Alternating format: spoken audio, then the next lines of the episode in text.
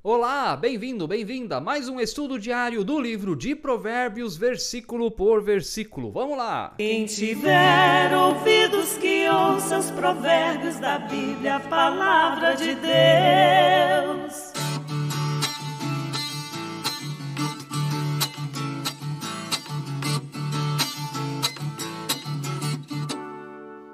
Que maravilha ter a sua companhia aqui para aprender da palavra de Deus. Se você ainda não se inscreveu no canal, inscreva-se. Estamos aqui sempre trazendo um bom conteúdo para você. Então ajude a gente também. Você não paga nada para se inscrever no canal, mas ajuda muito a gente. Ative o sininho, blim blom, para você receber notificações de novos vídeos, transmissões ao vivo, enfim, tudo o que fazemos aqui no YouTube.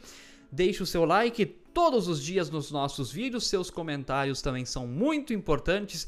E claro, que bom que você está aí com a gente no Spotify, estamos em sintonia com o seu coração. Vamos lá, gente. Versículo de hoje, Provérbios, capítulo 12, verso 8. Provérbios 12, 8. Cada um será louvado segundo o seu entendimento, mas quem tem coração perverso será desprezado. Cada um será louvado segundo o seu entendimento mas quem tem coração perverso será desprezado. É um, uma mensagem interessante aqui para coração.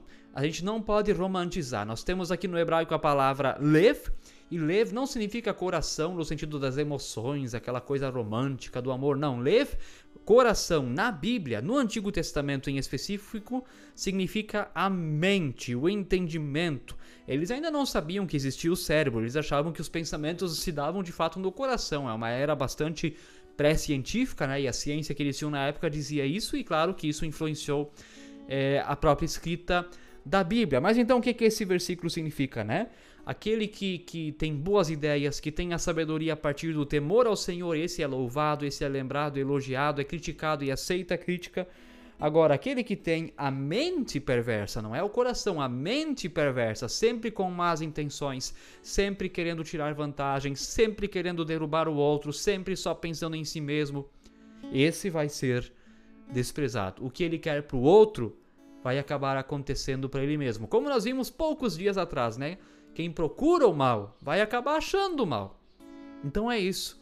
Vamos encher nossas cabeças de coisas boas, de bons conteúdos, claro, principalmente da palavra de Deus. É a coisa que nós mais devemos ter na ponta da nossa língua, para ajudar também a quem está ao nosso redor quando alguém precisa da nossa ajuda. Que Deus abençoe você com bons pensamentos, com muito temor ao Senhor e sabedoria. Amém. Quem tiver ouvidos que ouça os provérbios da Bíblia, a palavra de Deus.